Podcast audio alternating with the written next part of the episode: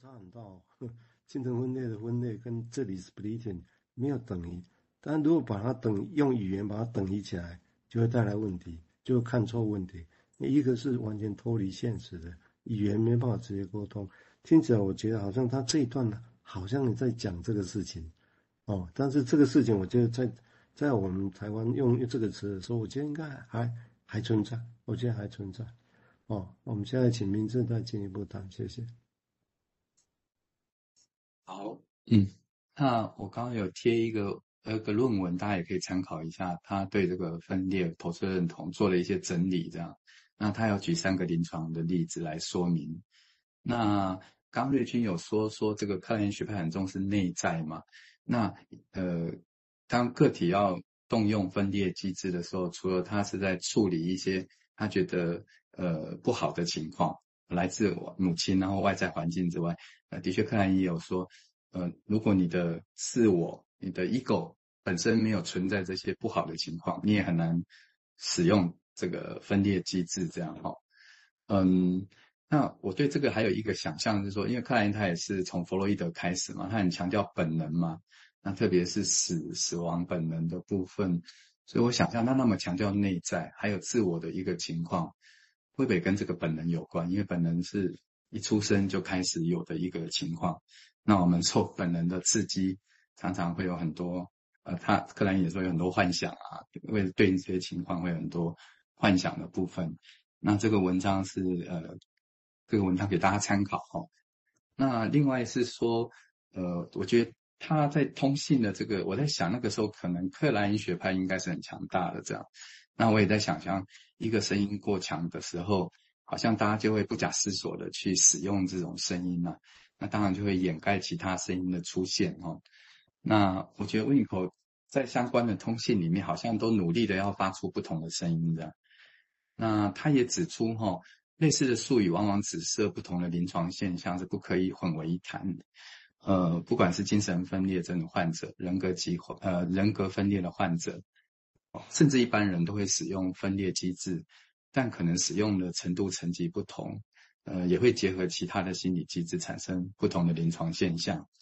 那另外是感觉克兰学派，呃，好像为了追求精准，也让我想到像是一种切割啦，哦，很像在动手术刀切割这样，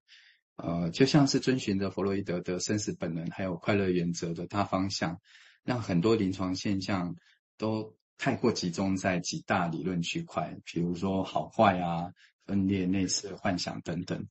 那所以读他们文章有时候会觉得其他的想象好像也被切出去了。那当然也会有一种很快，然后有点有点粗暴这样，或者是太过直线思考的感觉这样。但另一方面，这种风格我觉得也是比较明快、比较简单易操作，所以我觉得他好像也蛮吸引的。就是刚开始这个学精神分析，想用来放在临床上的一些人。好，先分享到这边。这个是印象的哈，印象是，但是实情上是怎么样？我们的态度，当然对我来讲，我是也一直是，我们把它引进来的时候，我我个人一直不想要把这些东西完全照搬过来台湾，那个意义其实没那么大啊。我常比喻就是，嗯那个罗密欧朱丽叶父母之间不和啊，后一代一定要去自杀，也是真无聊哈。那但是，但是我们要知道他们的冲突点在哪里啊？我自己，所以这这信我是觉得还蛮点出某些重要的事情。但是呢，因为温尼科虽然是被克莱因分析这个督导很久啊，但是显然的，他跟他是一直要走是节路的。米用也是啊，只是一个跟跟克莱因比较近，一个是就变成一个独立学派哦。温尼科来讲，我想这个地方是。有一个差别，那也刚刚刚明志讲的那些有些 term，我后来发现，在台湾应该也要重新再来拟，重新弄哈，解离或者是精神分裂、人格分裂，哦，或者是所谓 splitting，这个到底这种分类，到底它会出现在 schizophrenia，也会出现在 neurosis，出现在一般人都会有，那这个东西如何去去说得清楚这种差别？我觉得看起来好像听起来是还蛮重要的。好，我们现在请瑞金谈谈他的想法，谢谢。嗯，好，那我是讲到这个区分，就是分为好坏啊，哈。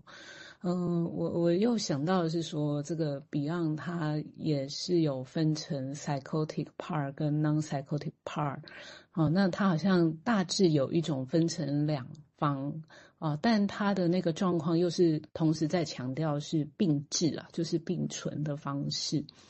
好，那呃，这这里面 ego 一直没有从中去退位哦，ego 都是在的。好，那只是说在跟。脱离现实的程度，哈，是不太一样。可是，呃，他也说，其实 ego 呢，哈，是完全呃，这个没有脱离现实的。好，那只是说，哎，在这个过程当中，哈，人的思考还有行为里面，哈的支配性，好，是被现在是被什么状态所掩盖？如果是被一种比较全能的幻想，好去摧毁这个很难接受的现实的一个状况的话，哈，那他说这种状态可以说是一种既非生也非死，哈，不是生也不是死，因为你接接触不到外在的环真实的那个现实感，可是呢，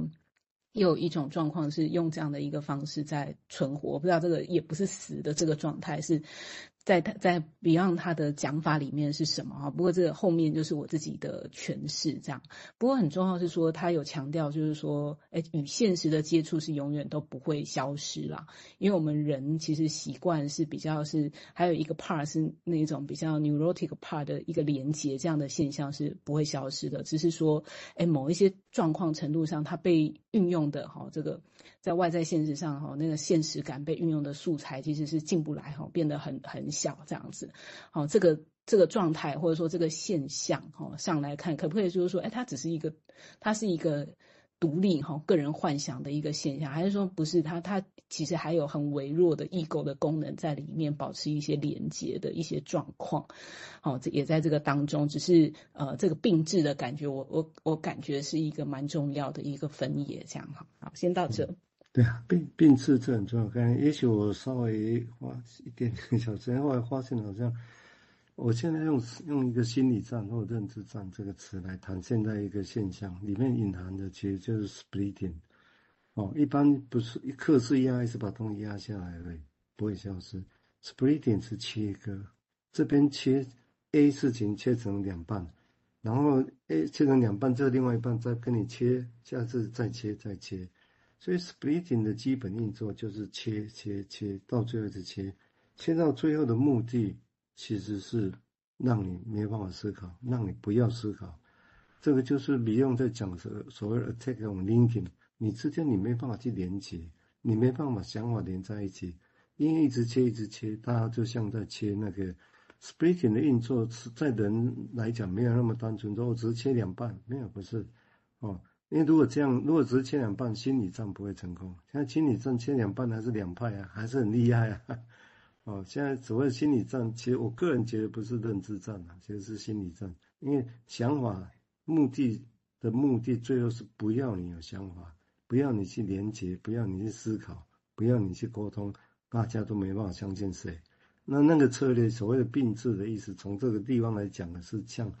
你刚刚煮水饺一样，要把菜都切成。脆脆脆的就摊在那里，